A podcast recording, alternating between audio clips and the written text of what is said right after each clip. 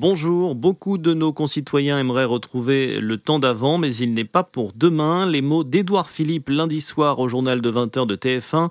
Alors que la France est confinée pour lutter contre l'épidémie de coronavirus, le Premier ministre a annoncé un durcissement des règles, notamment pour les sorties en plein air. Sortir pour euh, promener ses enfants euh, ou pour euh, faire du sport, ça doit être euh, dans un rayon de un kilomètre de chez soi, au maximum pour une heure, euh, et évidemment tout seul et une fois par jour.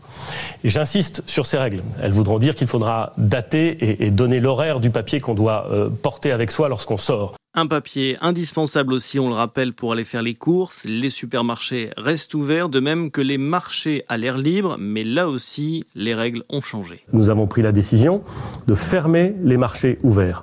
Mais il sera permis aux préfets, sur avis des maires, de déroger à cette interdiction. Pourquoi ? Parce que nous savons que dans certaines petites communes, dans certains villages, le marché est souvent le meilleur moyen, et le seul parfois, pour que les personnes qui vivent dans ce village puissent avoir accès à des produits frais. Et puis, il faut aussi penser aux agriculteurs, à ceux qui nourrissent la France et qui ont vocation à continuer à la nourrir et qui doivent pouvoir écouler dans de bonnes conditions leur production. Edouard Philippe qui a aussi précisé que les rassemblements en cas d'obsèques seront limités à une vingtaine de personnes. Les visites médicales non urgentes, quant à elles, sont désormais interdites sous peine d'amende.